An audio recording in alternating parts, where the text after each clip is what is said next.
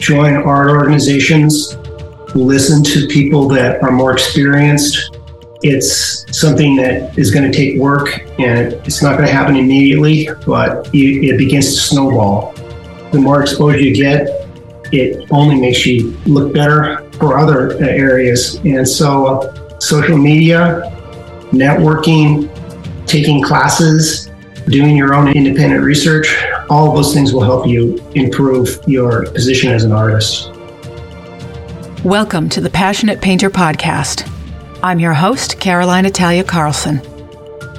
Whether your art is a full-time career or your side gig, if you are passionate about creating art, this podcast is for you. Don't worry about taking notes. I'll do that for you. And you can find them at passionate painter podcast dot com.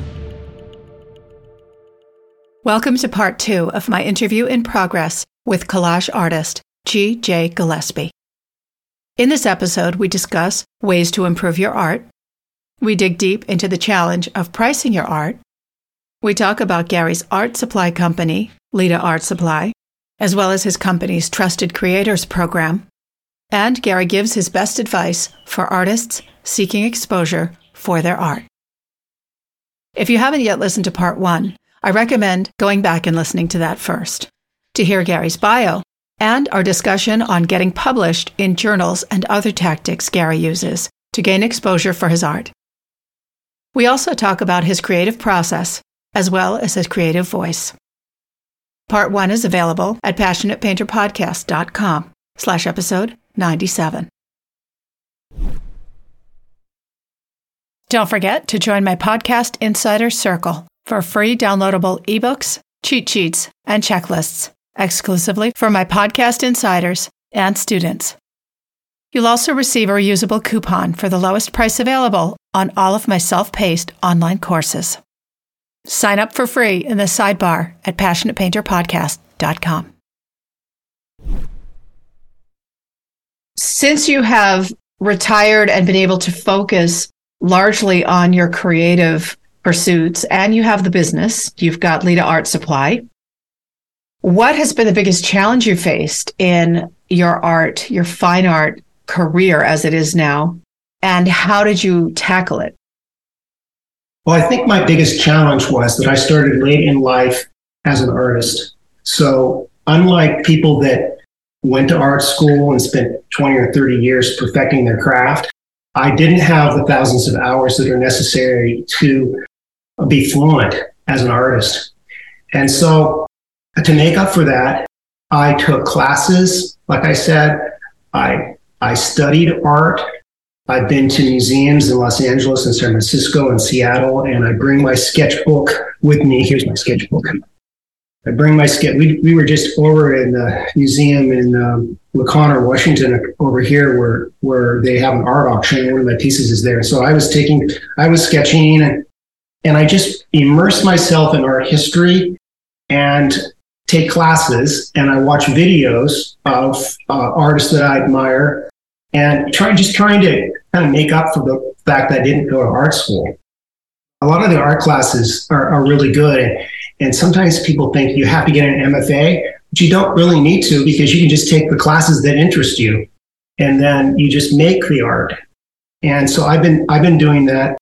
Uh, also, to make up for the fact that I started late, uh, I chose a collage because I figured that if I was going to do oil or acrylic, it takes decades to be good at that.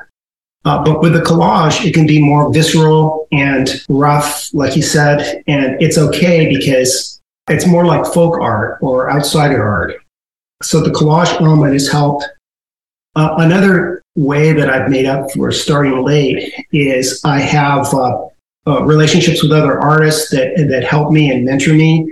And probably the, the most significant thing that has helped me is just having my wife, who's very into art. She understands art, uh, uh, or color theory, and she's done a lot of different types of art and taken a lot of classes over the years. So I started late. She's been doing it since since high school, and she'll critique me. And so you have to have somebody that's willing to critique it. And so like like I'll work on a piece, and I'll say, okay, Teresa, what do you think? And she'll say, no, You got to add, you got to get rid of this. Got to get rid of this black line here. You got to add some purple or or something like that. So whatever she says, I'll do. And it, it's really saved a lot of my work. So you have to have somebody that can help help mentor and guide you and critique your work. And those are things that have that have helped me make up for the fact that I started late.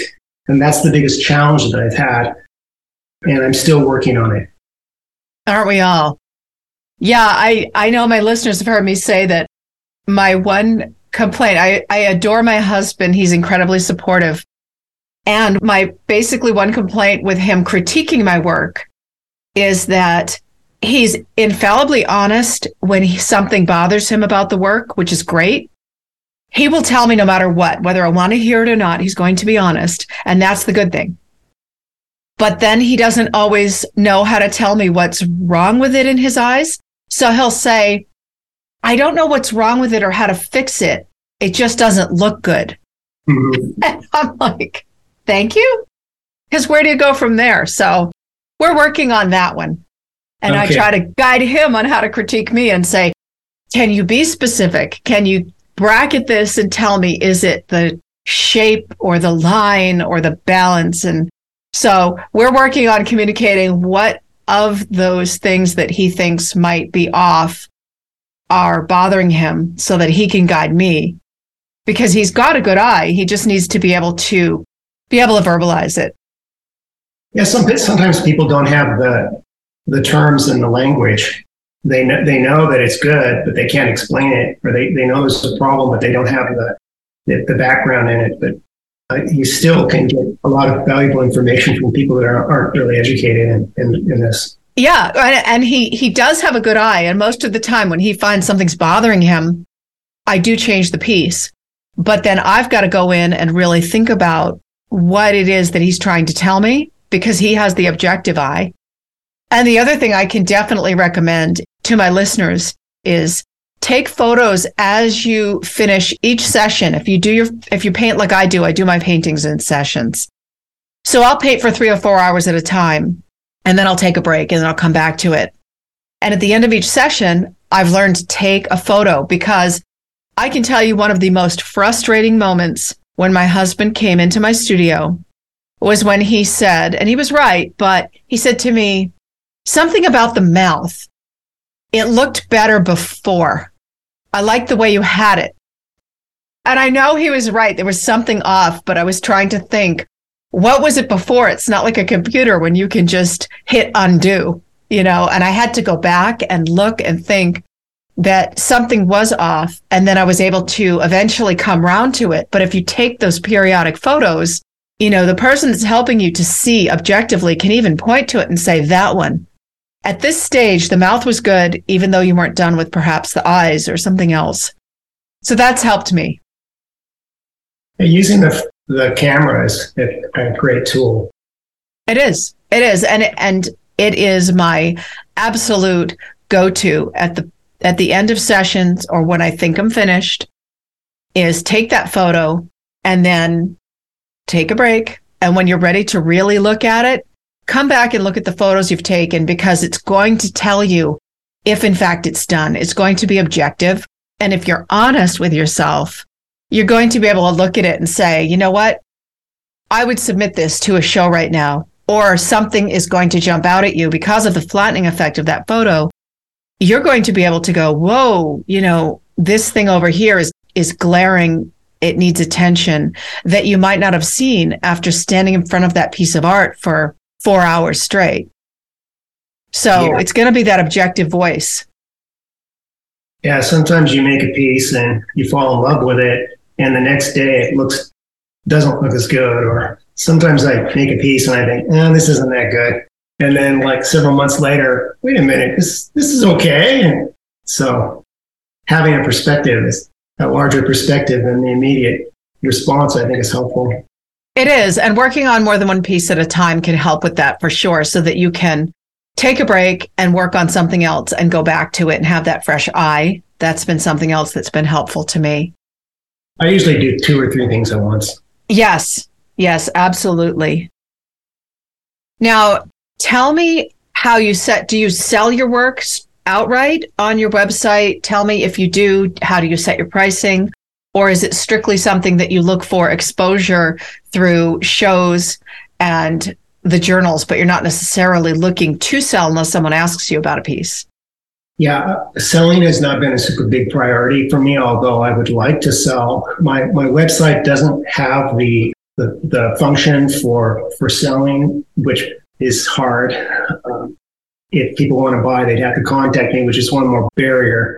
But they have. I have sold things uh, that way. I think uh, I was in a show at the Cascadia Art Museum in Edmonds, which is a suburb of Seattle, and the show was part of the Northwest Collage Society, and it was supposed to be uh, inspired by the Northwest Mystics, which are Mark Toby, Morris Graves, and Kenneth Callahan. And those guys, I, I love those those that type of art, so I had some stuff that I could use. And one of them was a uh, picture of horses and abstract uh, cubes and things that I kind of borrowed from Kenneth Callahan. And then another one was Kenneth Callahan has a sort of a ghostly figure in a rowboat with giant fish underneath of it. So I took that piece, I stretched it, and instead of a rowboat, I made the guy uh, standing on a paddleboard. And I used the same colors and things.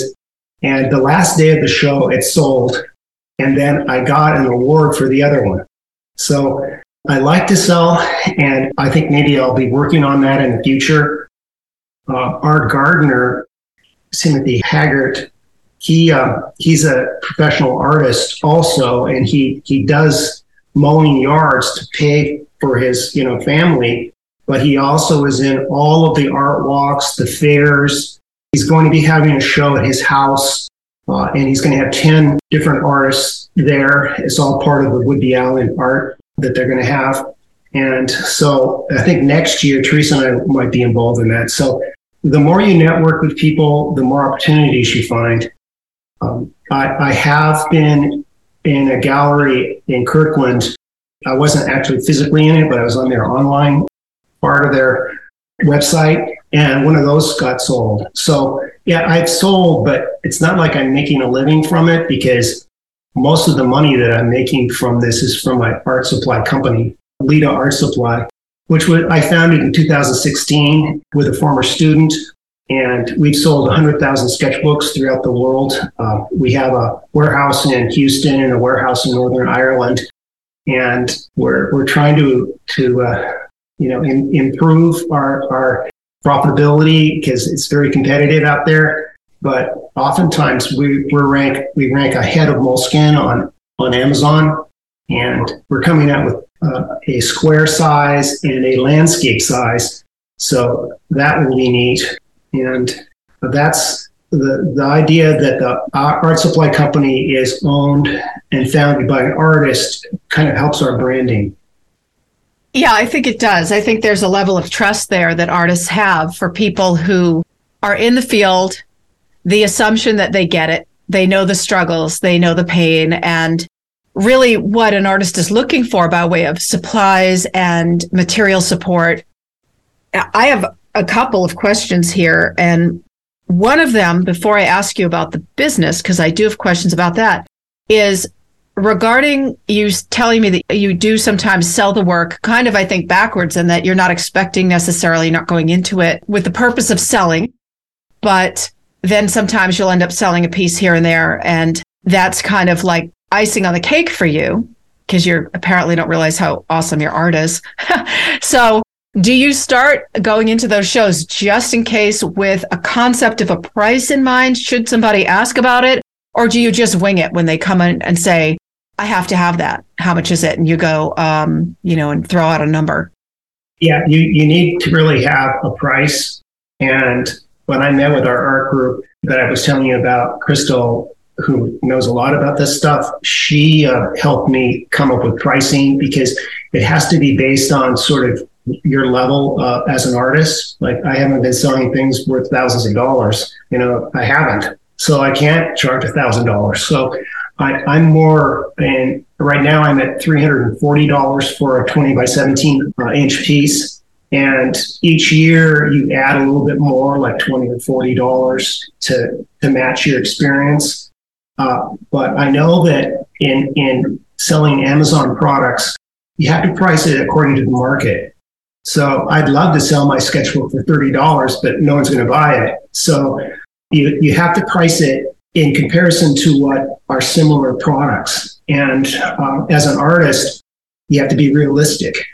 And so right now, I got a piece, a small piece at the auction at the uh, Northwest Museum of Art in La Conner over here. And it, the show, the auction ends tonight, but I had to come up with a price. I didn't want to make it too low because I didn't want to make it sound cheap. And then the, the, the museum takes a percentage because it is an auction. So it, it turned out to be like three hundred sixty dollars for one of these portraits that I made.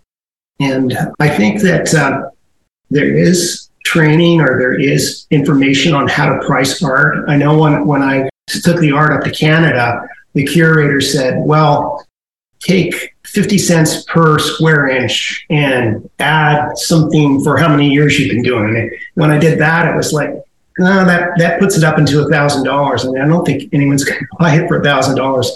So uh, pricing is, is tough, but there is there there are people you can go to for, for help on that. But I think pricing it according to the market is, is good.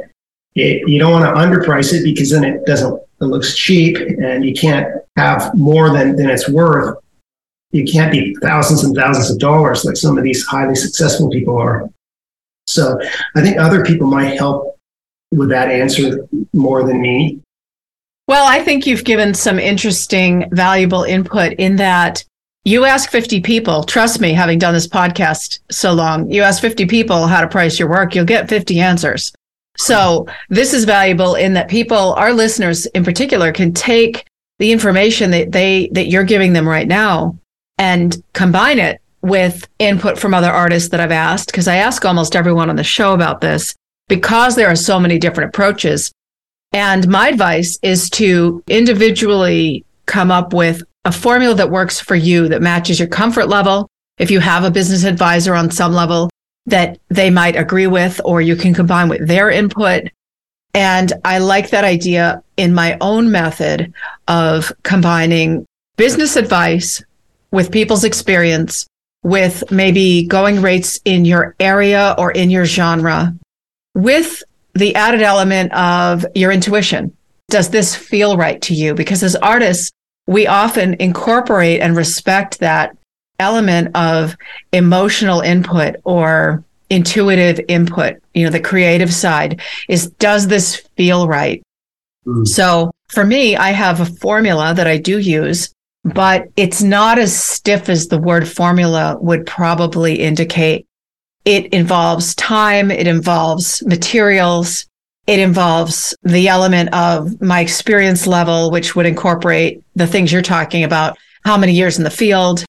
Again, you're going to think about what is the market going to be inputting into your pricing, and, you know, what is the demand for your particular art? Do you have an audience already in a gallery, or are you still getting out there, but you have tons of experience, or, you know, you have a certain pricing that you've already sold your paintings at? So there's all of these facets, and I think that all of them are legitimate. And I always recommend our artists, if they don't feel super secure in setting their own pricing, that they do tap a second source or an outside third party and say, hey, like some of these art coaches that I interview, what do you think about this? I'm thinking along these lines, and get that input, and then either incorporate it, go with it, or see what your gut tells you when you get the feedback. And, and it may give you the answer you need as to, no, that doesn't work for me. And then you might know more clearly what does work for you. You know, when you hear that feedback and they say, oh, no, I think your work should be ten thousand dollars or one hundred dollars. And you go, no, no, no, that's not right. It should be this. Even sometimes just being able to gauge what your reaction is to the input you're getting from that person can also inform the collective formula that you might have for pricing your art. Hmm, that's interesting. So you're saying that uh, our intuition as creative people can often be helpful in pricing. I think so. Um, I do. I do use the intuition, but I use it in every area of my life. So in college, I studied science and art at the same time. For definitely for half of my college education, I was in science and art at the same time. And I spent a number of years in science before I went to college. So for me, I like to combine both. I like to have a formula. I like to have a logic-based approach, something I can rely on that's very objective. And then I like to incorporate my intuition by really settling down and saying, okay, using a process that I've ar- arrived at this number, does that feel right? And respecting that element of it and saying to myself, I don't like to just rely on intuition, but coming back and respecting the feedback I get from myself when I review the results of my approach and say, does that feel okay? And the combination of those two things for me works. I recently had a commission that I wasn't prepared for. Somebody walked in. I was actually at my design job, my day job, which is a media specialist in design. And somebody came in and said, you know, I, have, I had my paintings on my office wall. And they said, do you take commissions? And I said, yep. And they said, can you do a specific commission that would be about such and such size in this or that medium? And so they gave me the parameters of what they had in mind. And they said, can you give me a price? And I remembered the advice that I came by in the process of doing all these interviews, which is very helpful, which is do not, unless you're extremely confident in that price and have a lot of experience in that particular type of assignment, do not give the price immediately. Take a step back. The first thing is to step back and let yourself have that space of saying, I'll get back to you. And that's okay. The comfort level with being able to step back and saying, yes, I can give you a price. And no, I'm not going to give it to you right now. I will get back to you. Oh. Mm-hmm. And that that's hard. Artists, a lot of times, I think, can fall into wanting to people please. I'm not going to say across the board, everyone's different. But for me, that's something I had to watch out for, is to want this person to be happy with the answer because I'm flattered that they asked, right? Mm-hmm. So I said, I'll get back to you. Then I took, I did get back to them that day because I knew actually the assignment was quite time pressing. It was for an upcoming event. I took a step back and I took a break and I actually typed up a quote. And that's something else I recommend in that it helps you to step back and, for me at least, all of these things are, this is what works for me. But to put on my business hat and put my logo on it, set it up as a form letter, because I didn't have at the time access to my normal forms that I would use because I wasn't actually in my home studio. It also made me realize I need to have my usual quote forms in Google Drive or something online so that I can grab it and download it with a, a quality logo. Should somebody walk in off the street and say, hey, you know, I like the painting that you have in your office. So I was able to throw together a quote based on how I normally do it, but also based on feeling that, you know what, I'm so busy right now that if this person doesn't like this price, I can live with them walking away because of the deadline of this assignment. It was going to be due. I had about a month, but if you subtract making sure, absolutely sure that this thing was framed and ready to go, given that deadline, that leaves me about three weeks to a really hard deadline. And I would want to come in early in case there was a problem or, God forbid, it got dropped on the on the floor before I handed it over, right? Something, building out that, that disaster preparedness. Or the client said, you know what, I hate it, which isn't likely because you check in as you go. If it's a commission on a tight deadline, you're going to want to take photos and send them and say, progress report. This way they can go, whoa, whoa, whoa, what's that frog in the corner? Or they hate purple, change it, you know, something. So I was aiming for two weeks just in case. And given the price I gave them, I thought, I can live with this if they say, forget it. And so then I took a deep breath and I took the quote to them in person. But because I have a problem in my own self often with that wanting to please and wanting to make the other person comfortable, often at the expense of myself as an artist, in the moment, in person, I typed it up. I put it in an envelope. I walked it to them and I handed them the quote. And they said, oh, oh, that was quick. So here I took a couple hours. They're thinking it's the same day. It's quick. It's hand delivered. And I busied myself with looking at the photos on their office walls while they looked at this quote. I said nothing. I let this typed up quote speak for me and decided that that's legitimate. And you know what it was? And the client looked at it. And as I was wandering around their office, he nodded and he said, you know what? That's about exactly what I expected. And I thought, phew, but I could live with it either way at that point. And I think that's an indication if you run that through your filters. Can I live with this price if the person walks? Oh, all right. And that may have to do with your position in your industry at that time. Do you have a lot of experience? Have you had a lot of commissions where at that point, if you don't get one more, you can you can be okay with it? If you're not, and you want, for instance, say the prestige of this particular or that particular assignment, you may quote lower in order to get another commission to put on your resume. But at the same time, depending on who that client is, they may expect a quote of a certain level, or they may not respect the quote. They may start thinking, gee, maybe I should have gone to someone else. Mm-hmm. And that actually factored into my pricing. What will this person of this particular industry expect in coming to me so, so late for a very quick turnaround, but a very high expectation of output? They're going to want to feel like they went to a pro because they need it on a tight turnaround, and they need to know for that tight turnaround, this person is likely to succeed with what they're hoping to receive in exchange for the price. So do you think that you you had a high price and that that impressed him, or?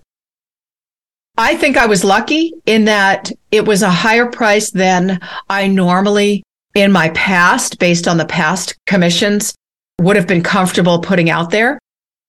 But it felt like the right price for the assignment. So I don't think it was a high price. I think my old self, who was afraid to ask for what I was worth, would have said, gee, you're going to ask for that.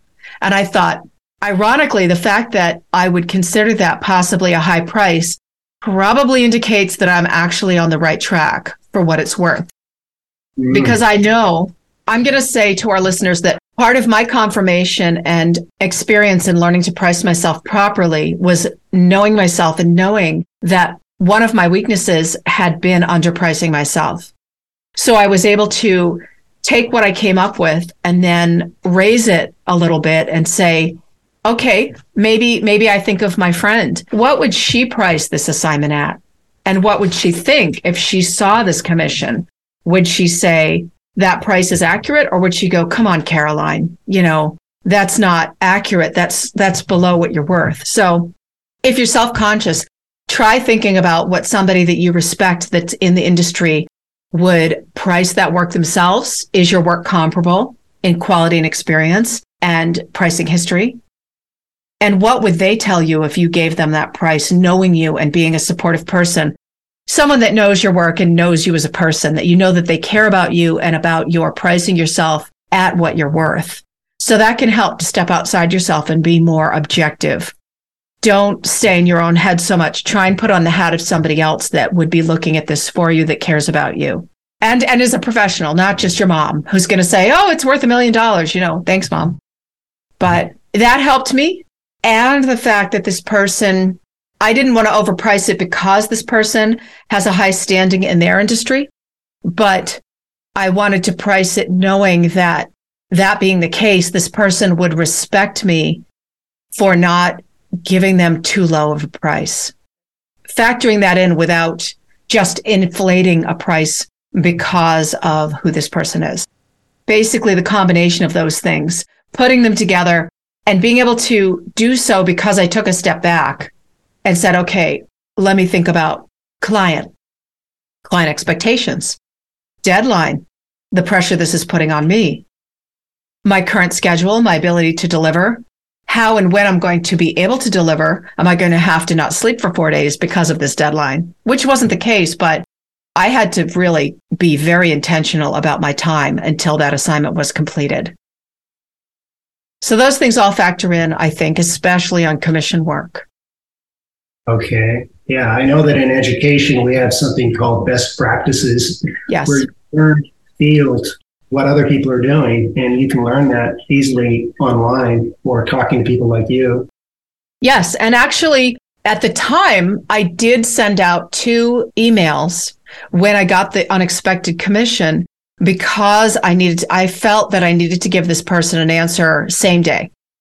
I felt that because of the turnaround, if I didn't produce an answer and hopefully the right answer for this person's comfort level, that they would have to go to someone else because they needed this to get done. So I emailed, I did email a colleague. I thought about her and what she would do, and then I emailed her. And luckily, she responded right away. And I emailed a business coach of mine who I felt would give me some of the support I needed to take that step. And they didn't come back with a price. I knew they wouldn't because they said, you know, the price that you're going to need to charge. They gave me really license to step up to trust my own feeling on what is the right price. But they said, make sure that you respect what you're worth. So they gave me that kind of boost. And I think those things are important and valid.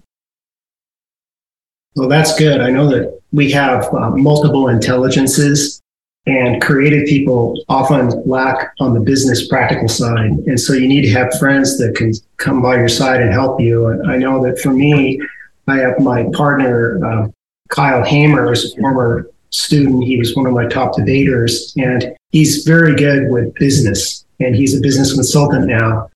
So we're a good, pretty good team. I'm the creative side and he's the business side. And that's perfect. And mm-hmm. the flip side of thinking, what would my friend tell me I should charge, knowing the industry and the maybe that slot in the art world that I'm fulfilling in this assignment, would be put on your best friend hat and think, this is another way to approach it. What would I tell this person if they called me with this commission under this deadline, knowing the quality of their work uh-huh. and the timeline and the pressure that they're under and the circumstances of the assignment? Uh-huh. So that's a flip side. And those things, like you said, having Kyle to work with, with he wears a different mental hat than you do for most of the time, is I have a, one of my podcast episodes is actually the analogy of changing hats. And it has to do with that. Take off your creative hat, your subjective hat, and put on your objective, what I call the objective hat, the business hat, and the other way of thinking, you know, left brain, right brain kind of analogy. So I think you are right on with the way that you are conducting and creating your business with someone who thinks differently than you do. Yeah, you have to network. You have to have mentors. You, you have, have to know your weaknesses too and where your strengths lie. You have to be humble too and listen. That's yeah. huge. You know, that's huge. And you have to be willing to take, I think, encouragement and compliments as well as constructive criticism. I think we fall down on that where artists have trouble taking in what's being given to us because even if it's a good thing, we are self-conscious or not confident, you know. So I think that humble, but at the same time, being able to accept praise and encouragement. It's kind of a, a balance. So this business that we're talking about, tell me about, you have a program for people that will provide social media exposure for your business, right? And your products. Tell me about this, this incentive program. Yes, we have a Trusted Creator program where if you have a social media presence, we will give you a product that you can give away as prizes or have coupons that you can put on your website so that your, your fans can, can try this stuff. And the Trusted Creator program is all explained on the website. So we have Nathaniel, who's our media, a social media guy, and he'll take a look at how many followers you have and stuff like that. And we'll send you free uh, sketchbooks like, like this one or paper pads, and they're, they're premium products. People love them. And usually when people try the sketchbook, they, they want to order again. So we would love to be able to send you some sample products that you can use as promotion. Just fill out the form and Nathaniel will get back to you. Yeah, we have a, a fellow, an artist, his name is uh, Jacob Daly, and he has a website called Daly Dots. And he actually contacted us because he absolutely loved the Leda sketchbook. He just said, this is by far better than Moleskine. This is the best sketch. He's just going on and on and on. It's like, okay. And so we, he was one of our first trusted creators, and he's been promoting it. He's been giving it away, and he's very enthusiastic about the products. You might want to try and see if you like it. I can't wait. Yeah, we'd love to have you involved, because social media is is really one of the biggest ways that, that, that the word gets out nowadays. Yes, it absolutely is. And before I ask you, we're coming up on time, but before I ask you our last question, I would love to know, I'm curious what you were saying about your business. Did you say that you have a location in Northern Ireland? How did that come about?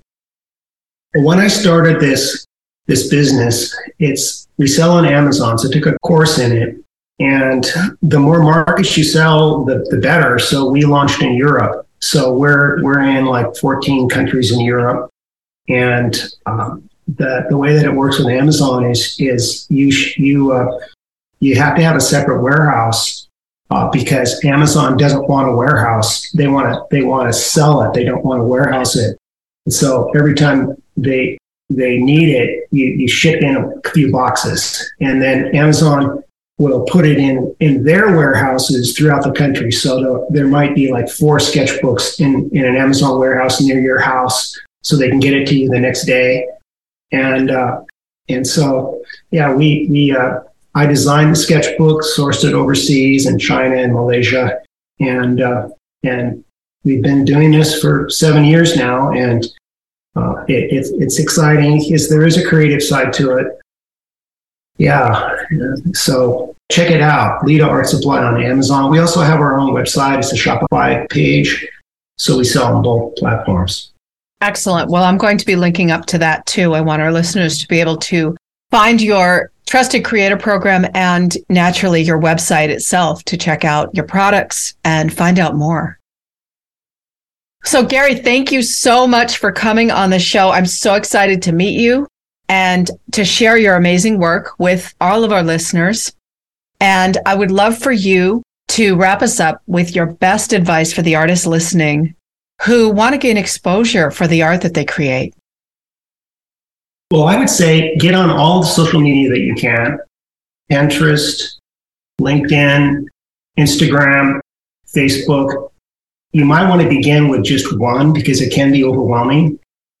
Probably the, the easiest way to market would be on Etsy, because they already have a, a large audience that are going to Etsy, and it's not very expensive. So I would say network, join art organizations, listen to people that are more experienced. It's something that is going to take work, and it's not going to happen immediately, but it, it begins to snowball. The more exposure you get, it only makes you look better for other areas. And so uh, social media, networking, taking classes, doing your own independent research, all of those things will help you improve your position as an artist. This wraps up my interview with collage artist G J. Gillespie. You can see numerous examples of Gary's work in the show notes at passionate painter podcast dot com. slash episode ninety-eight.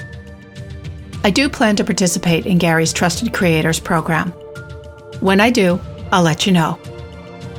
And don't forget, I appreciate every one of you. Feel free to reach out and let me know what you're up to and how you're doing. You can reach me at Caroline at passionate painter podcast dot com for comments and questions about the show or any of my online courses. Until next time. Go make something.